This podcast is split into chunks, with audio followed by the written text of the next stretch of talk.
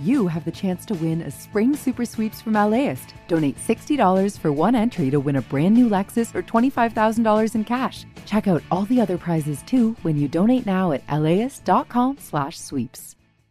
I'm Tracy Thomas, host of One for the Books, a live literary event series from LAist. We are back with guests, author Amanda Montell and actor Bella Lavelle. You can find us on May 15th at the Crawford Family Forum. Tickets at laist.com slash events.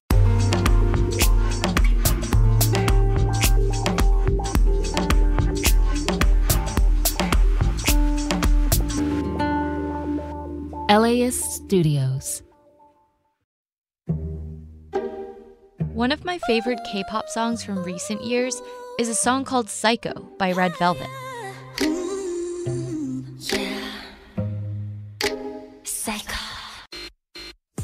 It's catchy, the hook is super memorable, and it's just one of those songs where once it gets in your head, it refuses to leave. And the song was pretty much an instant hit when it first came out back in December of 2019. It was released as a single and debuted at number one on Billboard's World Digital Song Sales chart. And the music video has over 300 million views on YouTube. And even though the song debuted at the end of the year, critics still called Psycho one of the best K pop songs of 2019. And it's consistently cited by critics and fans as one of Red Velvet's best songs.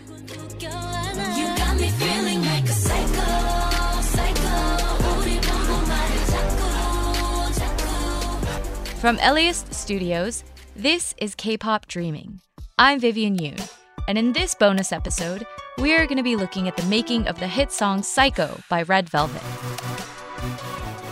We're going to talk to two of the song's composers, a producer named Drewski and a songwriter named EJ, to see how the song came together. That's coming up after the break.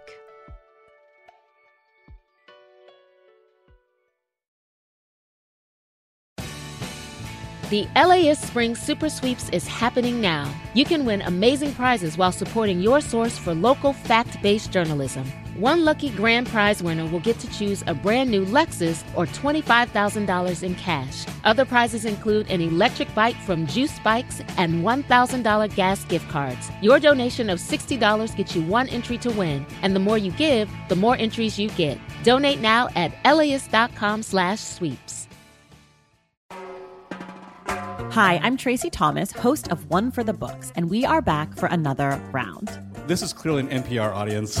yeah, I think they're so smart. Just, what the hell? My guests this time are actor Bella Lavelle and author Amanda Montell, whose new book, The Age of Magical Overthinking, is out now.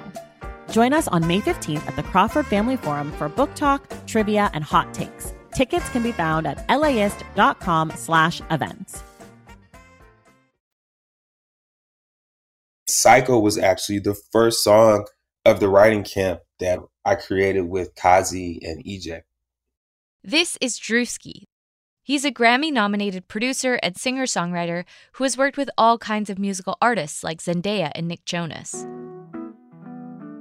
And back in 2018, a K pop songwriter that Drewski knew invited him to a special event for SM Entertainment, the company behind Red Velvet.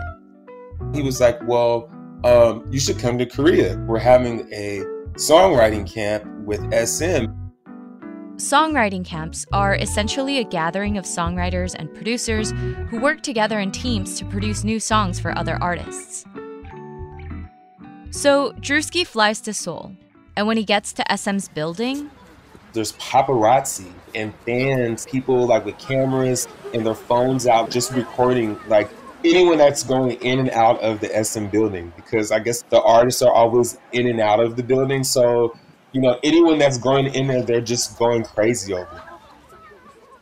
Drewski makes his way past the fans and heads inside. It looks like a corporate building from the outside.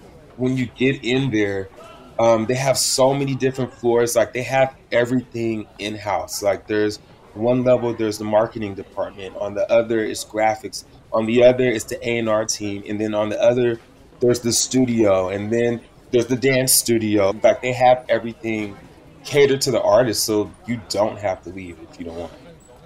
He gets to the meeting room where a bunch of other producers and songwriters are mingling, waiting for the camp to start. I had a very love hate relationship with K pop. This is EJ, one of the composers or songwriters behind Psycho. When EJ was younger, she had actually been a trainee at SM and wanted to debut as an idol. But when that didn't work out, she transitioned to singing and writing her own songs, which is how she wound up at this song camp for SM. People were like, it looked like they were wearing their pajamas. You kind of like want to be comfortable when you're writing because it's like an all day thing. So there's like a bunch of writers. We say hi to them. We introduce ourselves. There's the A&Rs. So A&R stands for artist and repertoire. And in K-pop, A&R execs are often in charge of guiding the production of demos or rough recordings of songs that might be used to create a group or artist's album. And at this moment, the A&Rs from SM assign the teams for the day. Small groups of songwriters and producers that'll be working together to create demos. And Drewski and EJ are paired together. I met Drew actually before these camps. I had no idea he was going to be in that camp, the SM camp. EJ, I've worked with before um, because we've written stuff for American artists. Like we're pitching stuff for like Ariana Grande and like Normani at one point. So it was it was refreshing to see a familiar face at the camp.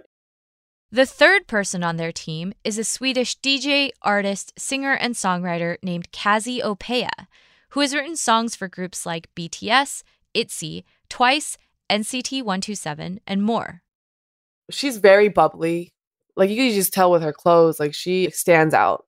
Very vibrant personality, very positive, confident always brought a lot of like light to the studio.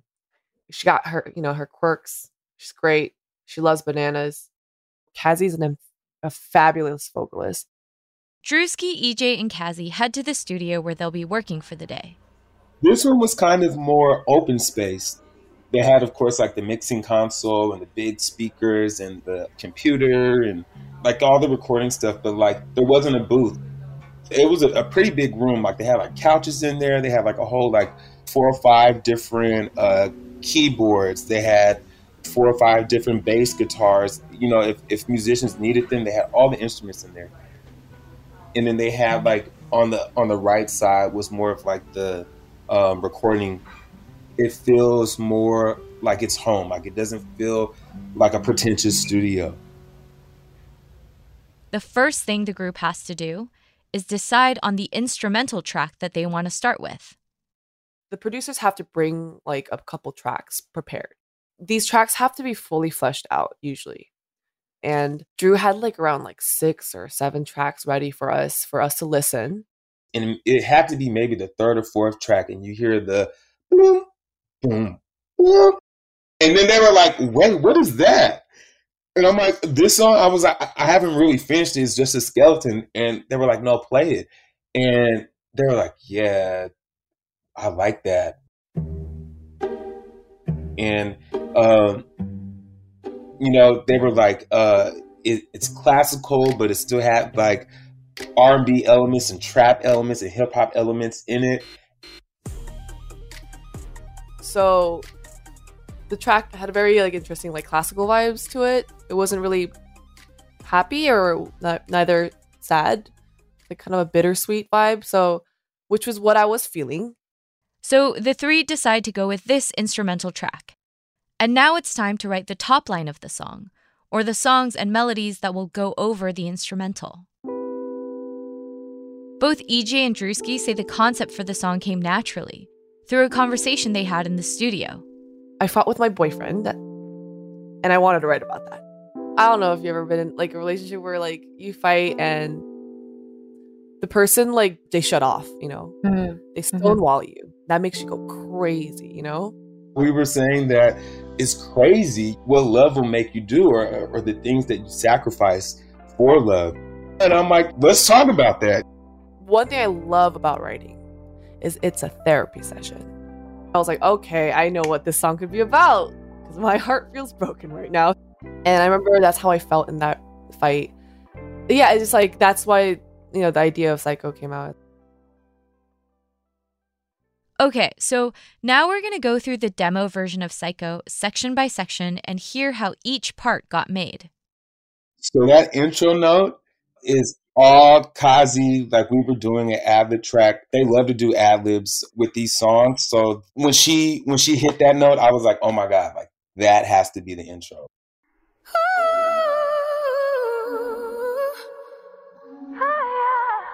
Mm-hmm. Cazzi did the psycho. Then EJ, Drewski, and Cazzi start coming up with some melodies. Because for K-pop, they're very, very big on the melodies, like the the melodic structure and things. We just kind of get on the mic and just start creating melodies, and it's kind of like mumble mumbling like words.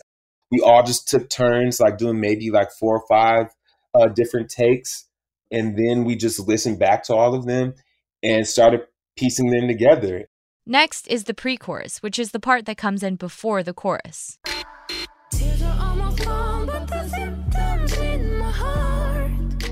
I remember very clearly that Cazzi thought of the pre chorus very quickly, actually, at first, which is a.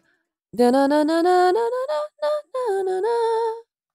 I was like, oh shit, that's a sick melody. Her voice to me is like Sia, almost like operatic too in itself. You know, it's very big, but then there's also like sweet parts of it. I feel like Cazzi's background gave us a lot of like that melodic, haunting voice. The pre-chorus part, like that beautiful like part was all Cazzi, like and then like the the chorus got me feeling like a cycle, like that was EJ. For the chorus, EJ decides to start with that word she mentioned earlier, psycho. Are you Korean? I am Korean. Yeah. Okay, cool. Koreans love saying, "Oh, okay, 완전 psychopath." Like, oh they my say god, psycho. yes. It's true. A lot of Koreans do use the word psycho liberally. But this concept of her relationship making her feel like a quote unquote psycho, that was on EJ's mind, and she knew a Korean audience would be able to relate. And then I remember just like kind of holding the microphone. I was like, "Let me try it. Let me try something." And I'm just like, to be honest, what I thought was, what would Posty do? Because I love Posty stuff. What would Post Malone do? And literally, the first thing that came out was, "You got me feeling like a psycho, psycho." You know, like kind of imitating. that. and we're all like, "Hell yeah, this is it!" Like, I think this is be a sick chorus. You got me feeling like a psycho, psycho. Got me chasing shots of Nyko, Nyko. Without you, got me dizzy and upset. Got me so obsessed with you. Look what you started. Once they landed on that line, you got me feeling like a psycho, EJ says the rest of the lyrics started falling into place. when I was writing the lyrics, like I, w- I was writing with a lot of back and forth with Drew, to be honest, a lot. And I was talking about like, because when you're heartbroken and you're in like a very toxic relationship, or like there's some toxicity in the relationship, and you're dealing with the pain, it feels like actual pain. It feels literally physical. Like you're sick. You feel sick. You lose like appetite, like all these things. And I wanted to talk about like dealing with that pain we had this whole concept of why don't we have fun with medical words? Like you know like kind of like sick Yeah. if you're a sick because that's sometimes, sometimes that's how you feel like in a relationship. And then you know it goes like psycho psycho got me chasing shots of nyko nyko. It didn't really make sense but nyko kind of fit the concept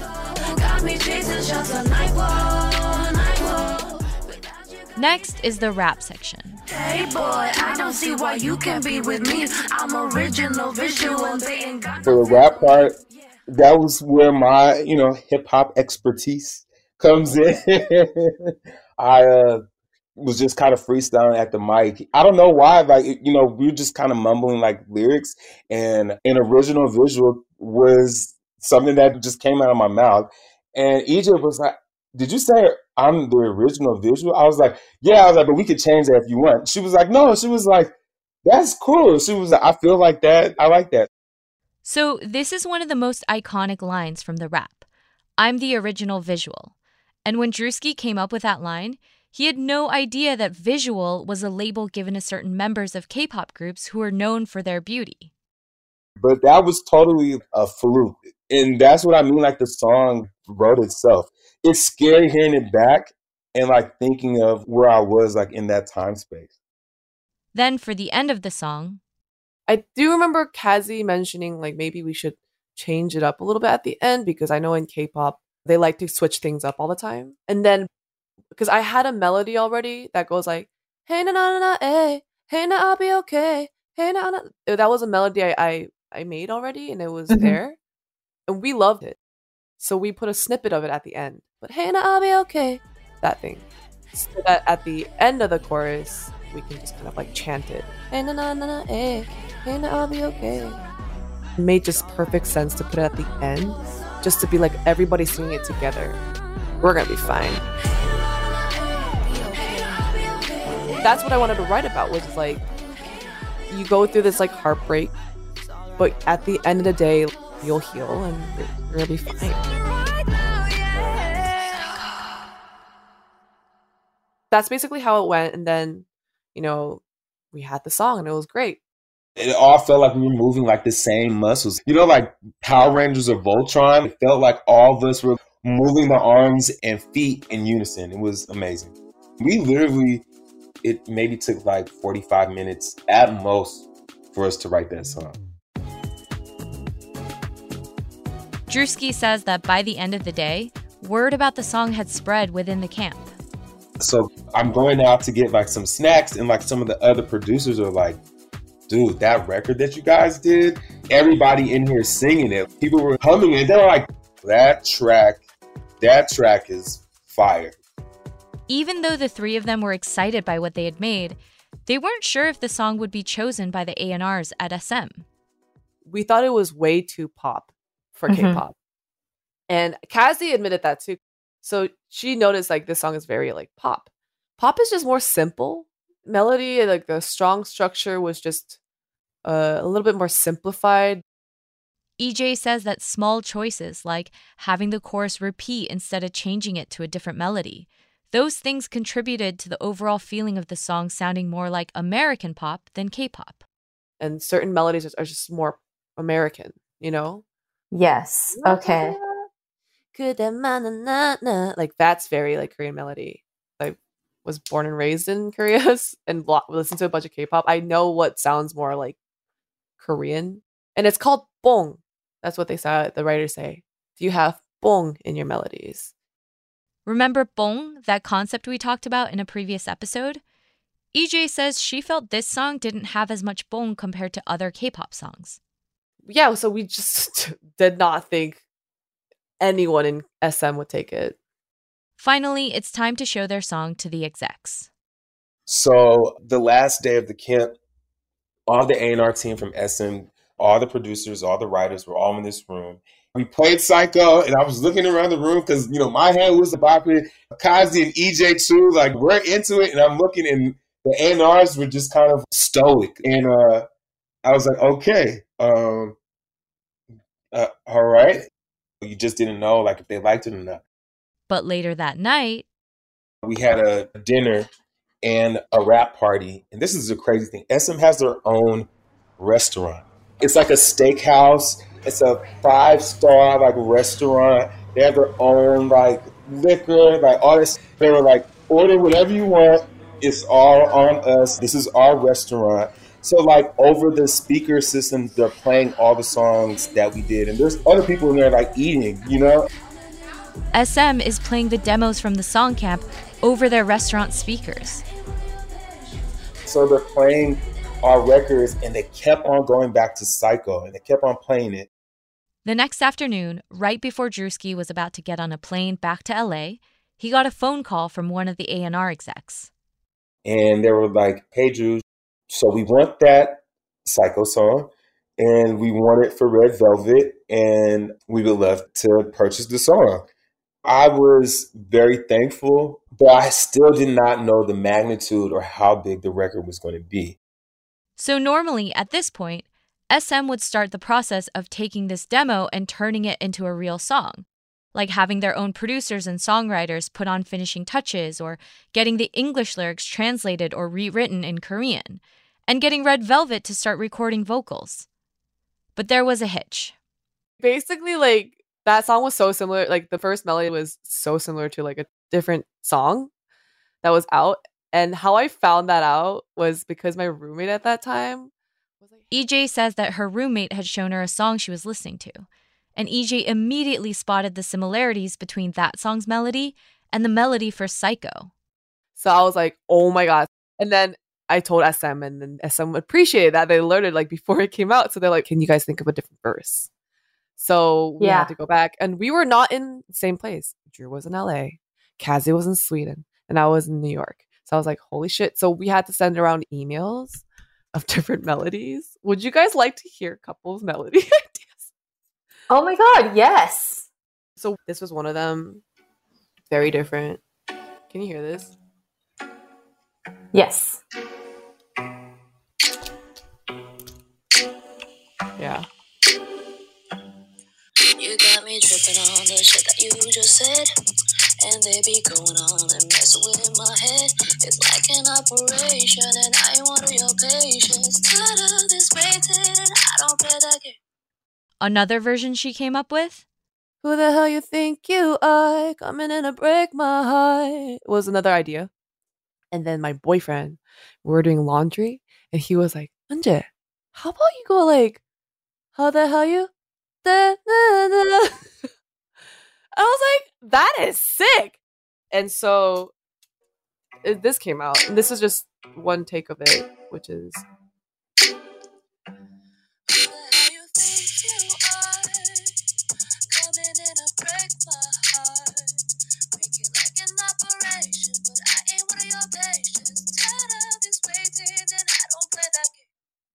The group updated the demo with this new melody and sent it to SM. But their troubles weren't over yet, because right before the song was released, something else happened. I looked at it like, your song is leaked on YouTube, girl. That's coming up after the break.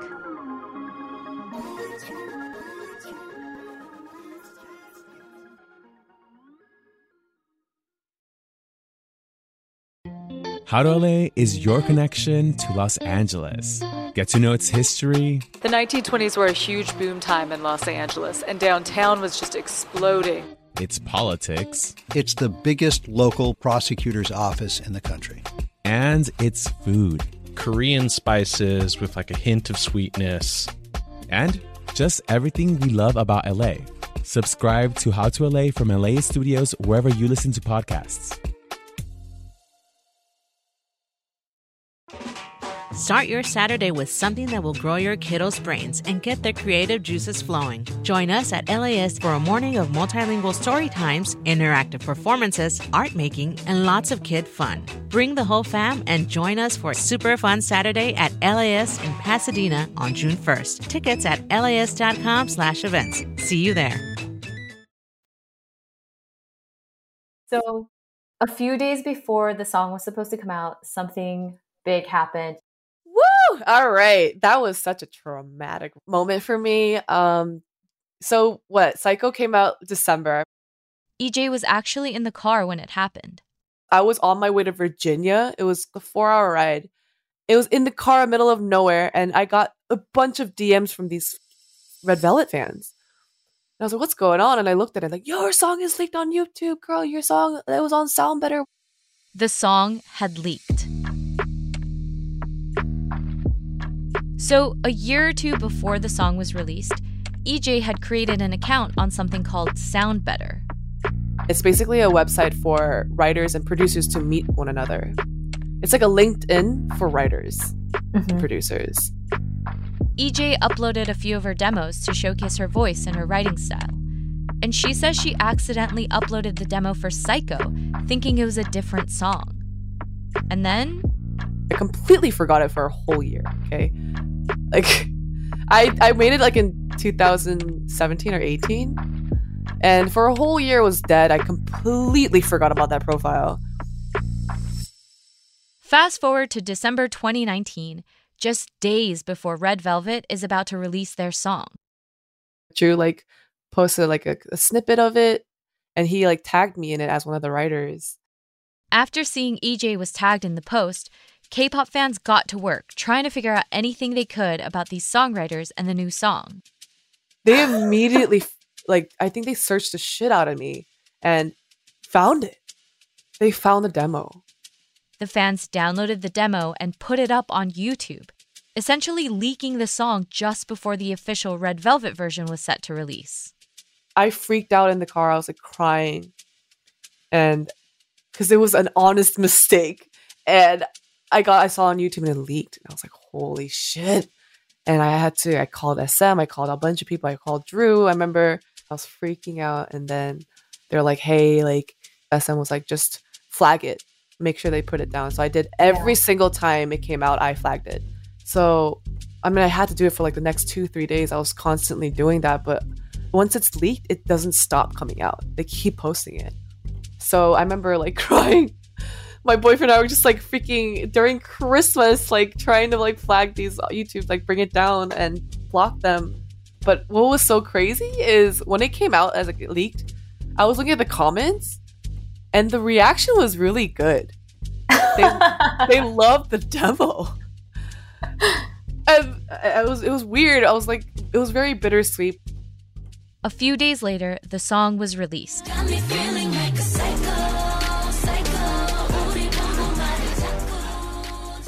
And it became an instant hit. The music video got 10.7 million views on YouTube in the first 24 hours. And even now, Psycho is one of Red Velvet's most listened to tracks of all time. I woke up to being part of the number one album in 43 countries and the number one K pop song. And it was not just on the K pop charts, it was also on the main iTunes charts. It, I've, I've had like a, a, a couple of number ones, but not like in 43 countries. Like that was insane.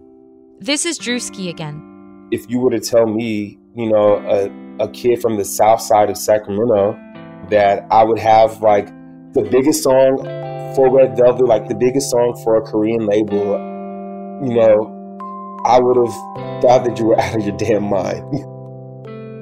EJ's relationship to the song was a little more complicated. And she wonders if maybe she didn't get as much press or attention as she might have if the leak hadn't happened. I thought it was going to be a moment for me that, oh, I can finally be as confidently say I wrote a song I did well. And to get that kind of, I was in the shadows instead of the spotlight of a song that meant so much to me, and I put a lot of input in, which is why I appreciate this interview. I could talk about it. I never been interviewed about Psycho. Really? Never? Like this song meant a lot to me because this was the first big moment for me and as a writer. And again, like I said, like the hook was something I created in the years since Psycho's release, EJ has continued to work in the K pop industry, writing songs for artists like Taeyeon and Twice. I asked EJ if she has any advice for aspiring songwriters who are looking to create their own breakout hit. There are going to be moments where you get burnt out. Like, you have to know how to take breaks. Be okay with feeling sad. Be okay with feeling burnt out. That doesn't mean you suck at all. But in the end, I would say, hey, now you'll be okay. Hey, now you'll be okay. Hey, now I'll be okay. It's alright. Yeah.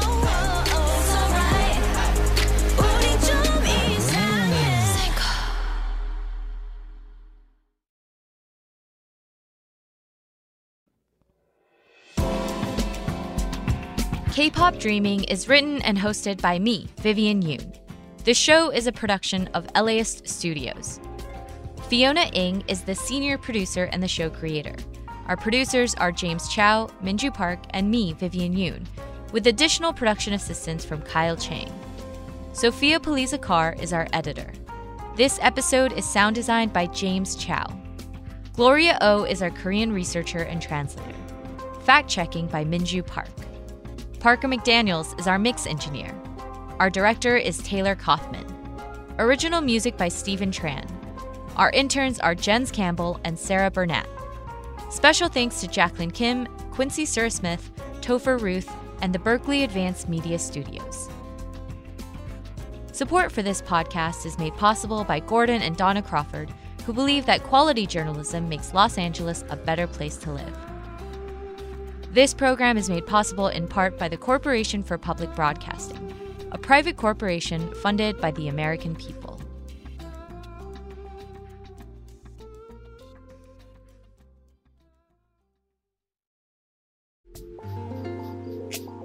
This program is made possible in part by the Corporation for Public Broadcasting, a private corporation funded by the American people.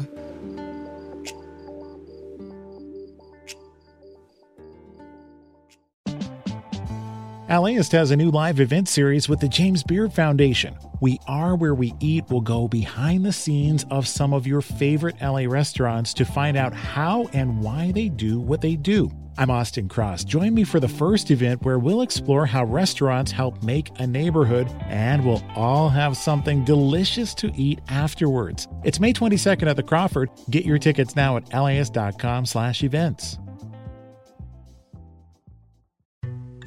As a farmer's son from a desert region in California, JB Hamby thinks a lot about water. I spent a lot of time digging up history, particularly about water, which is the origins of the Imperial Valley. How this 28 year old became the youngest lead negotiator on the Colorado River ever, and how he could shape the most consequential negotiations to date. Listen to Imperfect Paradise, the Gen Z Water Dealmaker, wherever you get podcasts.